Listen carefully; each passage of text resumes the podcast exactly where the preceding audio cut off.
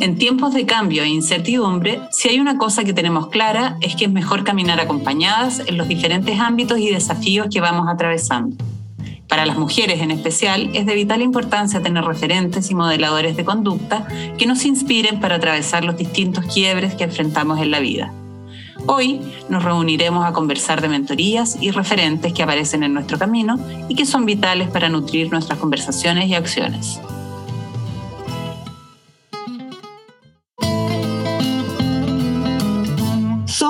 Ana Luz y Mauja, mujeres apasionadas por las conversaciones profundas y generativas tratadas de manera liviana y auténtica. Entendemos que las buenas conversaciones tienen el poder de transformarnos, de acercar a las personas y de tejer nuevas posibilidades. Juntas buscaremos provocar nuevas reflexiones y poner conversaciones que propicien la colaboración y aporten a un mundo más inclusivo y más justo. Somos las malagradecidas. Bienvenidas y bienvenidos a un nuevo episodio del podcast de las malagradecidas en nuestra segunda temporada. Hoy tenemos a Romina Lledó, la Roma, madre de dos niños, ingeniera civil ambientalista de la PUC, jardinera y huertera, amante de la naturaleza y el yoga, una mujer de mucha energía y determinación que pasa sus días entre el mundo corporativo y la naturaleza, franca y directa, compartiendo camino con el padre de sus hijos desde hace 14 años, hoy instalado como familia en la playa. Medita desde los 20 años. Con el nacimiento de sus dos hijos y con los años, empezó a resonar muy profundamente con el feminismo y con la conexión de su ser interior. Y para ella parir es partir. Partirte en dos literalmente y partir un nuevo camino. Roma, ¿hay algo que no dijimos de ti que te gustaría agregar? Cuéntanos cómo llegas a este espacio y qué te ha gustado de las malagradecidas. Eh, muchas gracias por la presentación. Eh, me encanta, me, me encanta. y mm, qué más puedo decir? Bueno, que vivo en Pichilemu, eso yo creo que igual es, muy importante para mí. Ya llevo dos años viviendo allá. Y cómo llego acá, Nada, bueno, te conocí a ti, Ana Luz. Eh, soy su fan desde que, desde que partieron. Siempre la, he escuchado todos los capítulos, algunos dos veces. y eso, súper agradecida de que me hayan invitado. Bueno, muchas gracias por aceptar nuestra invitación. Estamos chochas además de que seas seguidora del podcast y hoy te tenemos en calidad de malita fan. Así que con esta introducción comenzamos. Malitas, se abre la sesión.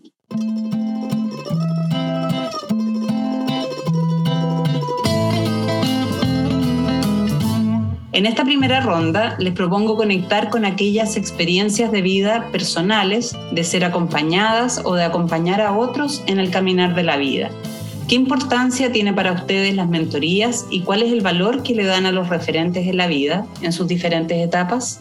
Mauja, ¿te gustaría partir? Me encantaría, me encantaría. Tengo experiencias como mentoreada y también como mentora, pero me gustaría hablar más de este último rol, del rol como mentora, donde creo que me he podido dar cuenta de lo necesario que es tener una persona eh, con quien conversar en profundidad de los temas que te importan, alguien que te ayuda a organizar las ideas, alguien que que te ayude a sistematizar lo que estés pensando, que aprenda de, mis errores también. A mí me, me parece que una, una, fuente importante de ser mentora eh, es compartir la experiencia y también ahí compartir los errores, los caminos equivocados, que claro, son equivocados después cuando uno analiza con el tiempo, porque en ese momento obviamente no, no, no eran equivocados, pero sí son una fuente de aprendizaje importante. Creo, creo también que he tenido la posibilidad de acompañar a muchas mujeres en el proceso de mentoría,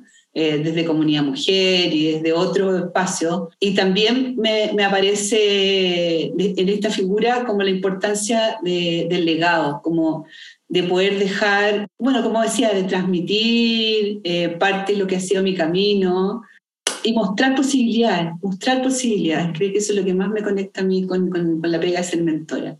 Pero escuchemos la Roma o escuchemos, a ver, yo déjame dar un contexto, a, pesar de que no estoy guiando, tenemos acá una dupla de eh, mentor y mentoreada. Y yo creo que es importante decirlo en este contexto, ¿sí? porque, porque no solo conociste a la Analu en un rol también dentro de un proceso, digamos, sino también he confiado en ella como tu mentora. Entonces, me, me gusta hacer este contexto para que podamos escuchar también, porque tenemos una persona súper joven acá, súper joven, eh, distinta a nuestros invitados y a nuestras invitadas habituales. Entonces, qué, qué, rico escuchar también tu experiencia de haber sido parte de un proceso de mentoría.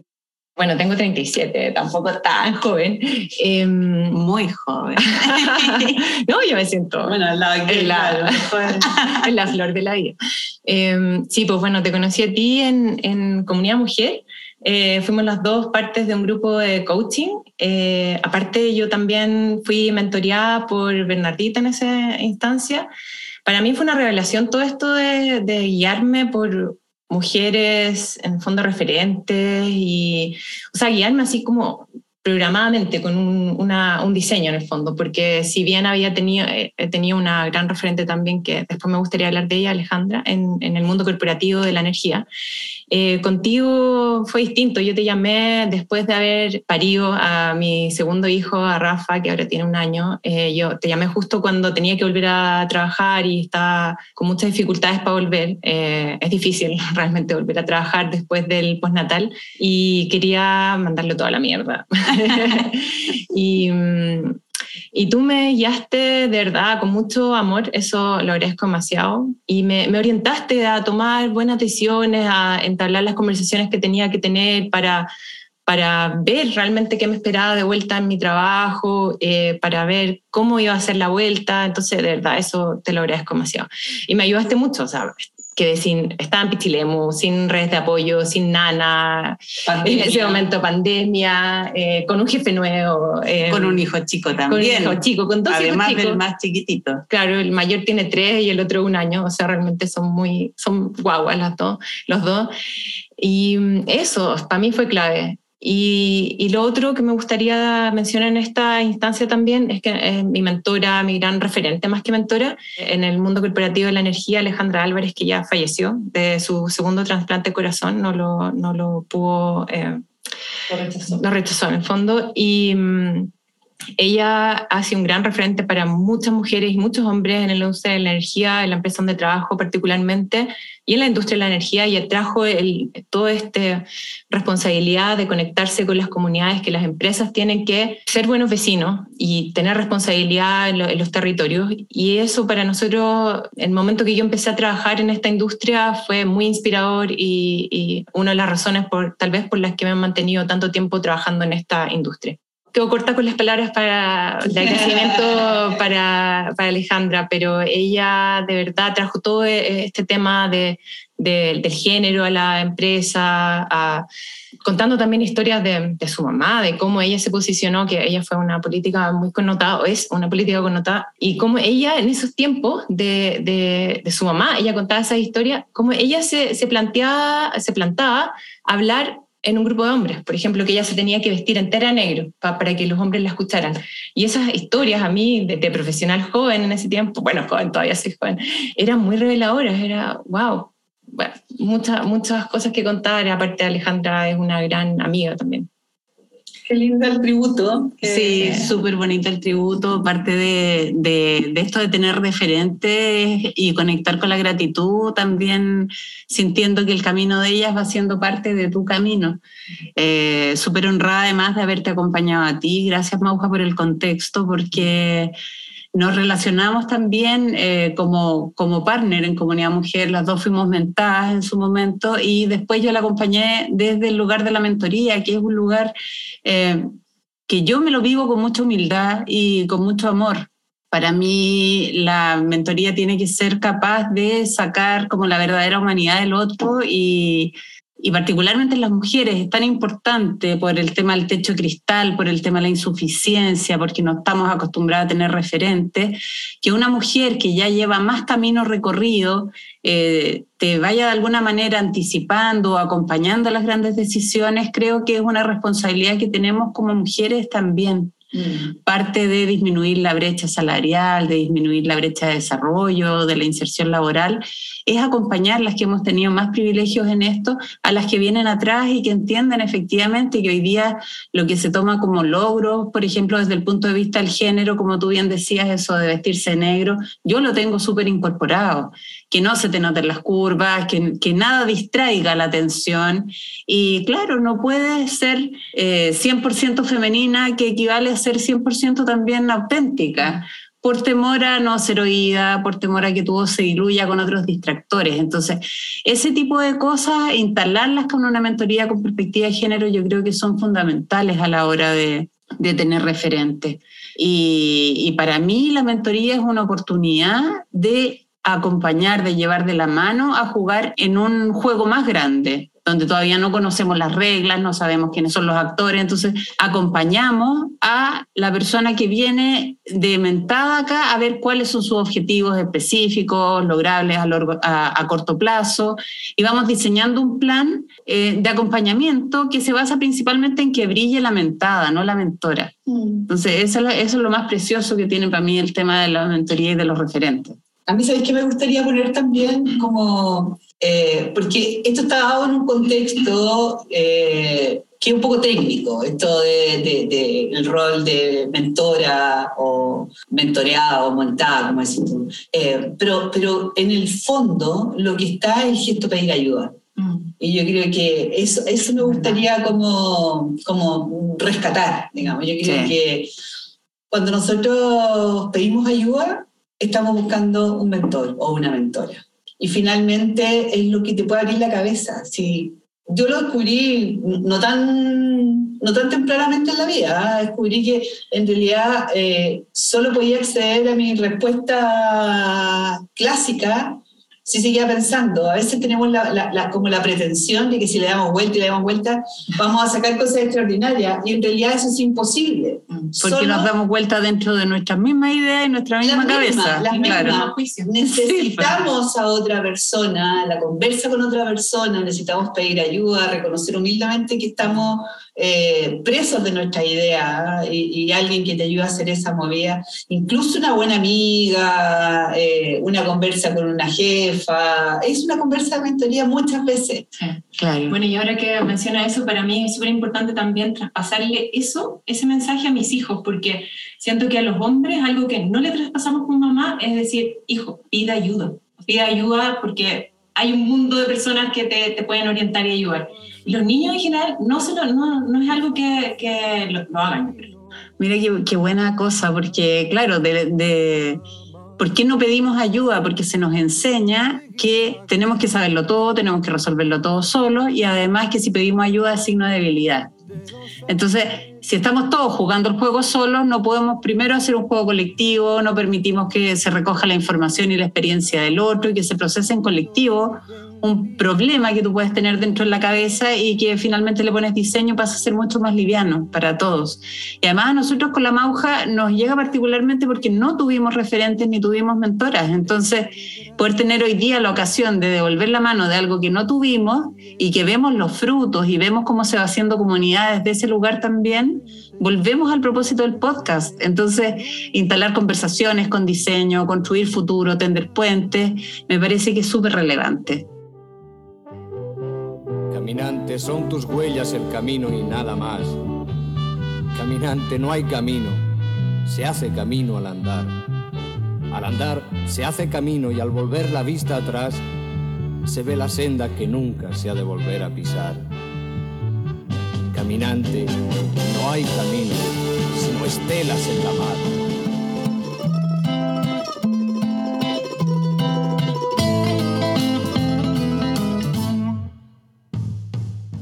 Yamalitas. En esta segunda ronda les quiero preguntar directamente por qué dolores reconocen en la falta de referentes en lo personal y a nivel social y qué costos ha tenido para ustedes caminar la vida en soledad.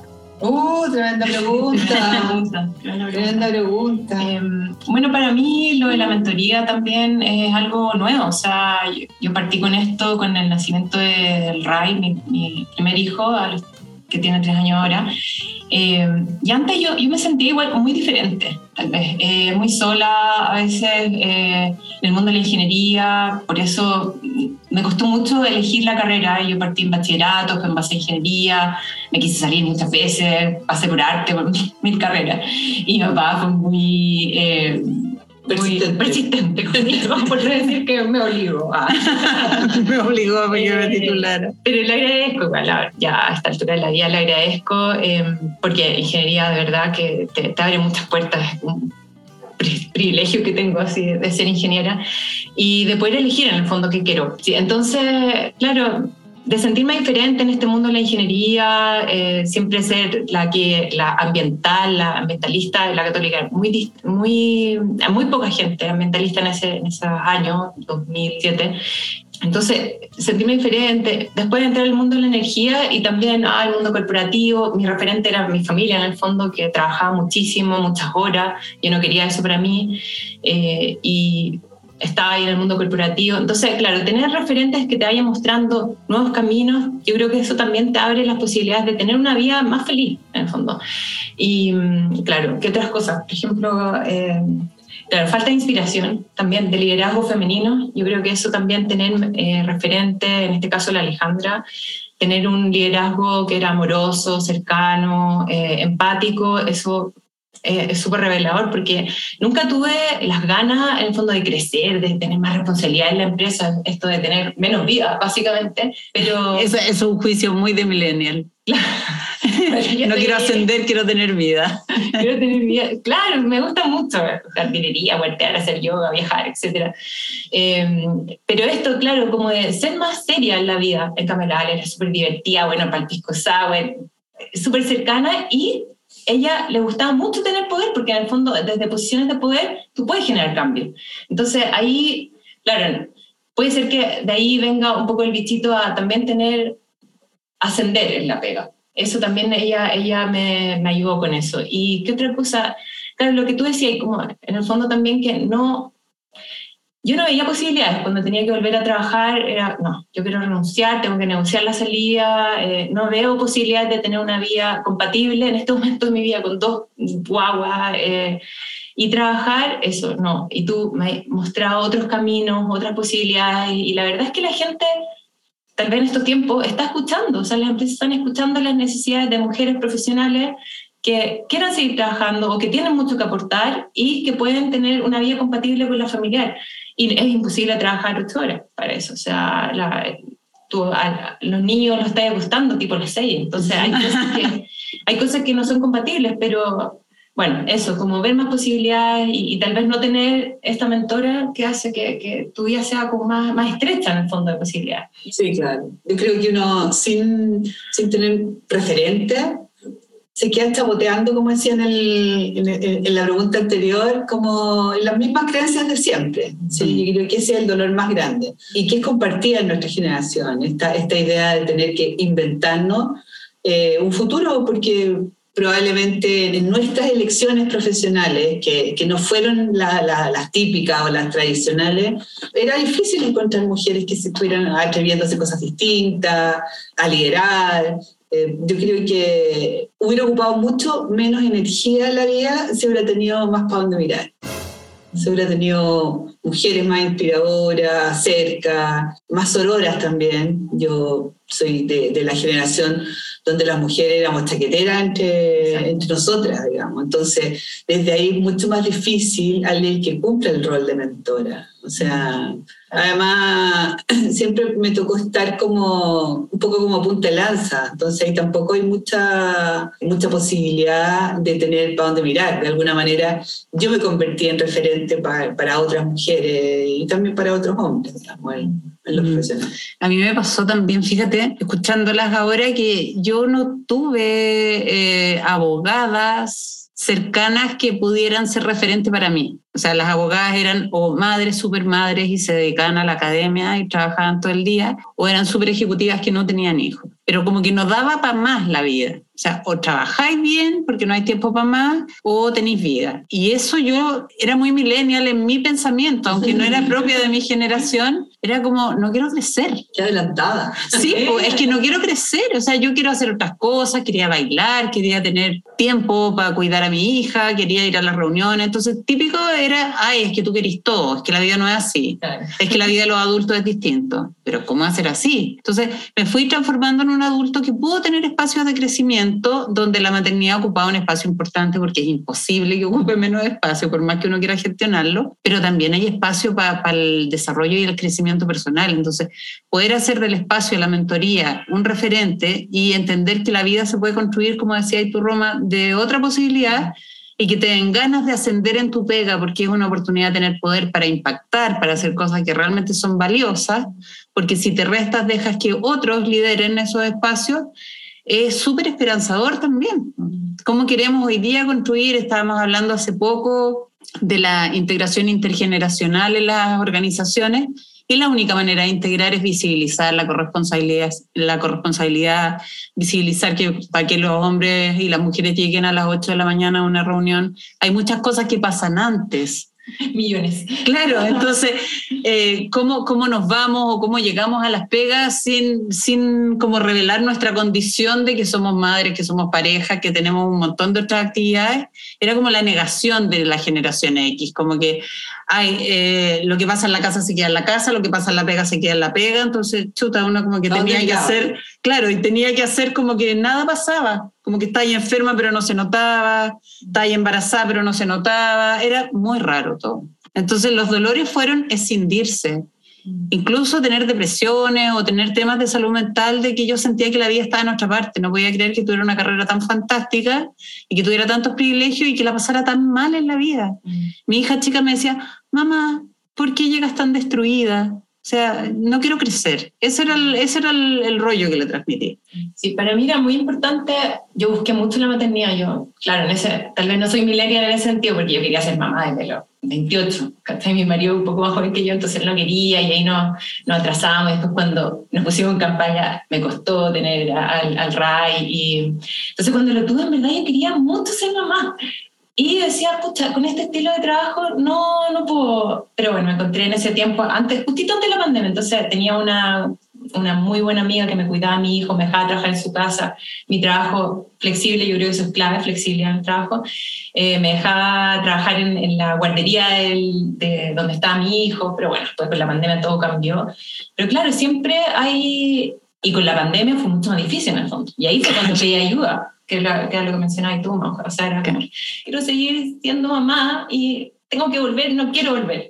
Ahora, ese, es un problema, siempre terminamos hablando de la maternidad. ¿eh? Es, que, es, que, nos cruza. Y claro, es como atraviesa a todas las mujeres. ¿ah? Sí. Eh, y yo creo que, claro, resolver eso sola es mucho más complejo. Ah, eh, y, y, también ahí también hay otros recursos, hay otros recursos, las redes y todo. A mí el, el, rol de la mentora eh, en el plan de desarrollo de carrera me parece eh, súper importante, súper importante, sobre todo por esta característica femenina de la insuficiencia. O sea, si alguien te ayuda a decir, mira, si en realidad te la podí, te veo honesto, eh, mira más grande, pasan otras cosas. Que sea lo suficientemente bueno. O sea, fue una revelación. Para mí este tema, esto realmente lo aprendí de una mentora de Comunidad Mujer. Eh, ella me explicó, me, me, hizo darme cuenta el tema de la suficiencia. O sea, yo estaba súper acongojada, complicada con el tema de pandemia, mi hijo muy chico, trabajar poco. Y yo le decía, es que de verdad no estoy dando tanto en la pega. Y me dice, pero ¿cómo te están evaluando? ¿Te están evaluando bien? ¿Qué dice tu jefe? Yo dije, no, todo estaba perfecto. Entonces me dije, es un rollo tuyo es un tema tuyo. Todo está bien, o sea, tú tienes que ponerte metas cada día y si esa meta la cumpliste, check, está todo bien. Buenísimo, buenísimo, chicas. Entonces vamos cerrando el segundo bloque con la pregunta de cuáles son los dolores de falta de referentes, tanto en lo personal como en lo social, y qué costos tiene la vida caminar sola.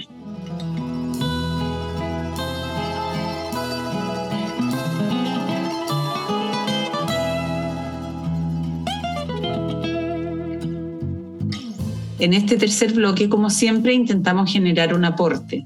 ¿Qué recomendaciones concretas podemos hacer a las personas que nos escuchan para la búsqueda y reconocimiento de referentes? ¿Cómo se imaginan un mundo donde todos tuviéramos acceso a este tipo de acompañamientos? Qué bonito.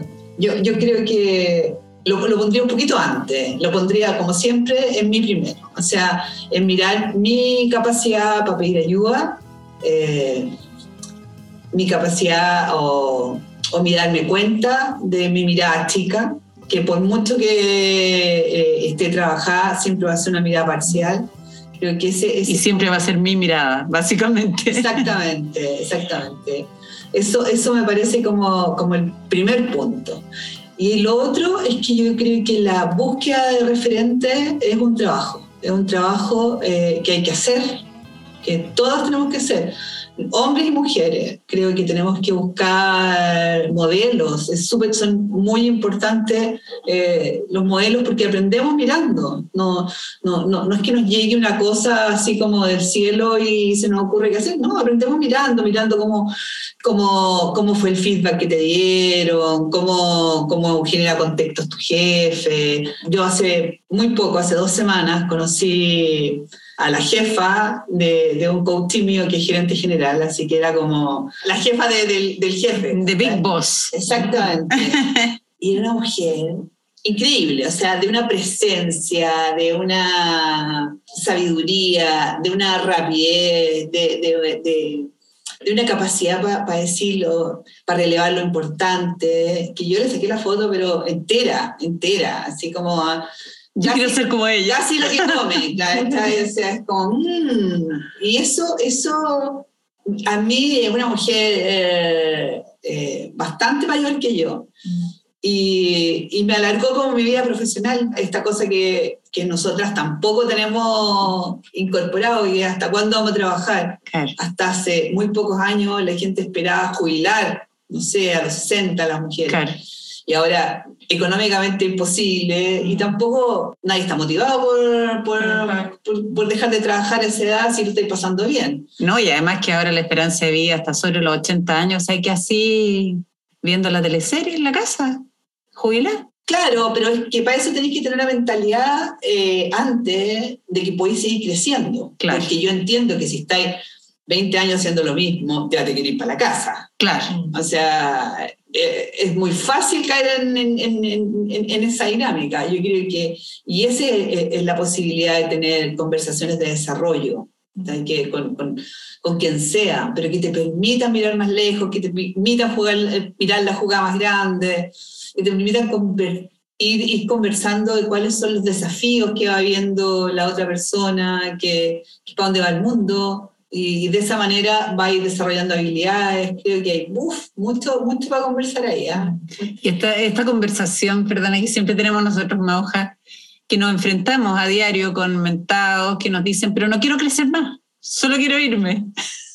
¿Cómo, cómo se resuelve eso en las mentorías? Eh, ¿Qué rol tiene la mentora ahí de ir acompañando estas cosas cuando ya, ya el sistema no da para más? Por ejemplo, en el caso de la Roma, que solo se quería ir a Pichilemu, y, no quería más porque llega un momento en que el sistema te deja chato. No hay recetas para esto. Yo creo que para mí me parece súper relevante como mentora distinguir si eso que quiere lo quiere de verdad o lo quiere porque lo aprendió, dada la familia que viene, la cultura de la que eso. ¿De quién es la idea? ¿De quién? Claro. ¿De verdad es tuya? O sea, o, o, resulta que de alguna manera, no sé, me pasa mucho a mí, por ejemplo, con, con, con algunas coaches o algunas mentoras, que, que en realidad es, es, un relato tan común que uno sabe que no es de Como que lo aprendieron de la casa. De la casa, de cómo tenían que ser las cosas, de lo que te tocaba. Eh, incluso Mira, me, acuerdo de, de, una que estaba muy enojada porque no era nunca jefa. ¿Y para qué quería ser jefa?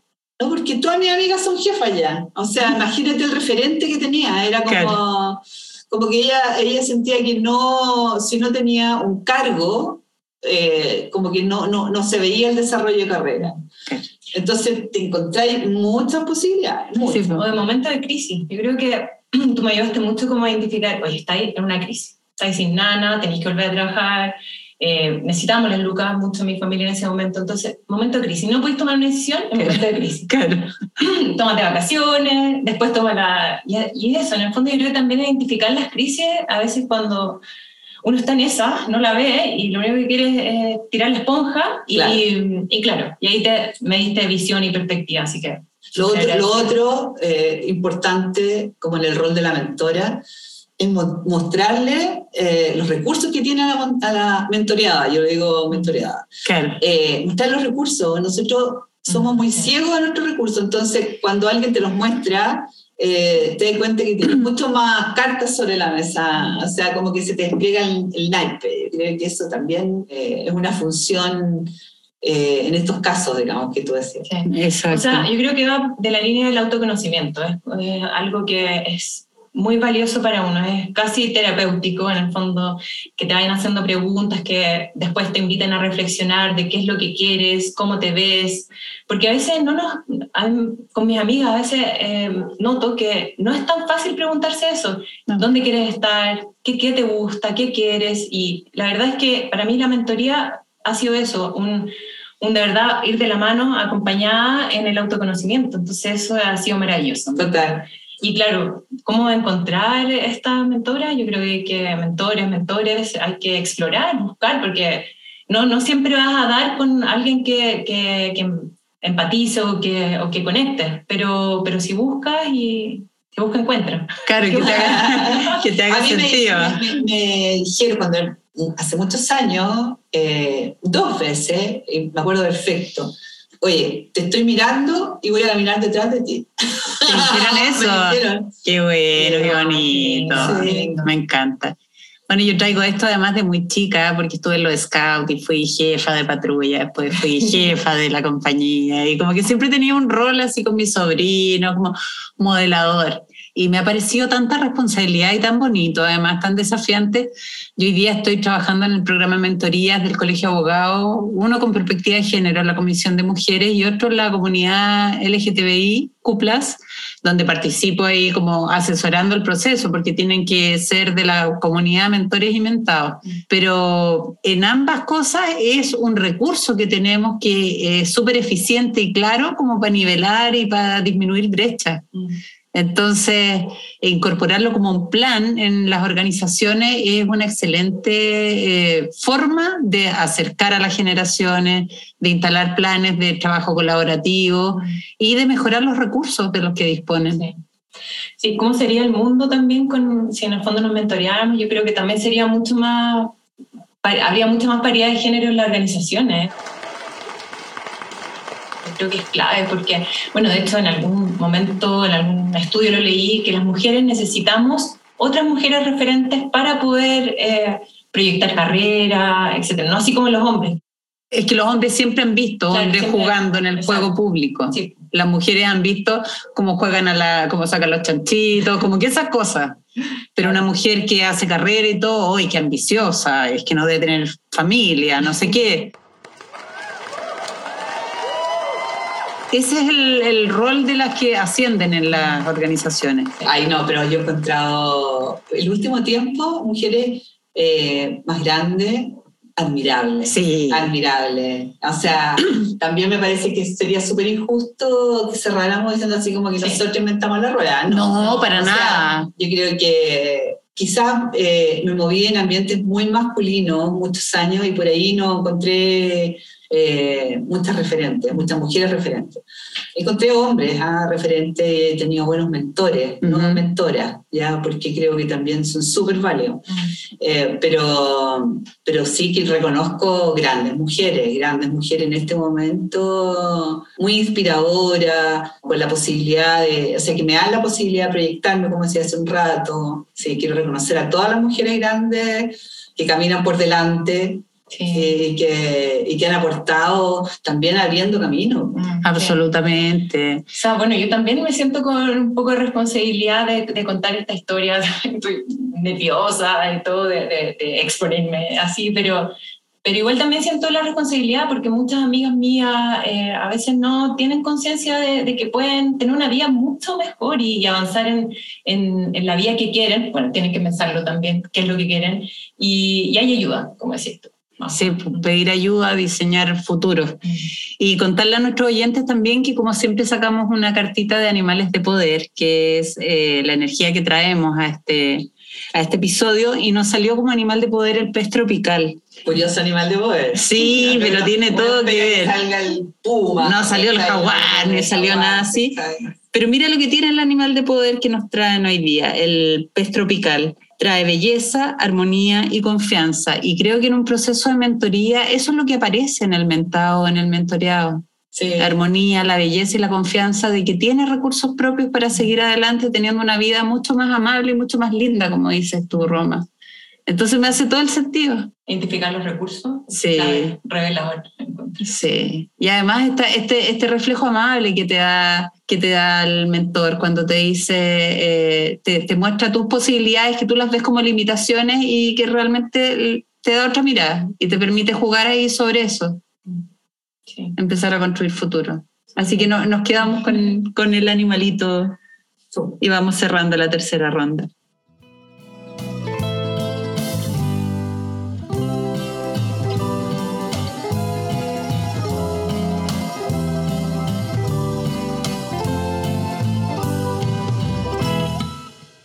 Estamos convencidas de que las conversaciones transforman y abren nuevos mundos. Así que esta última pregunta es para nosotras y también para quienes nos escuchan.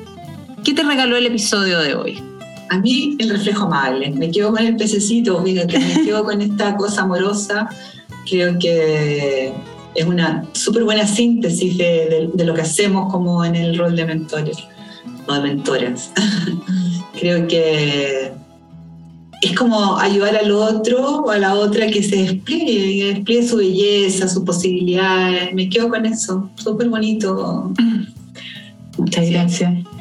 Yo también quiero ir por esa línea. La verdad es que me gusta mucho, o sea, una de las cosas que más rescato de, de alguien a, la cual guía, o sea, que me guía en el fondo, es que, me, que, lo, que lo haga con cariño.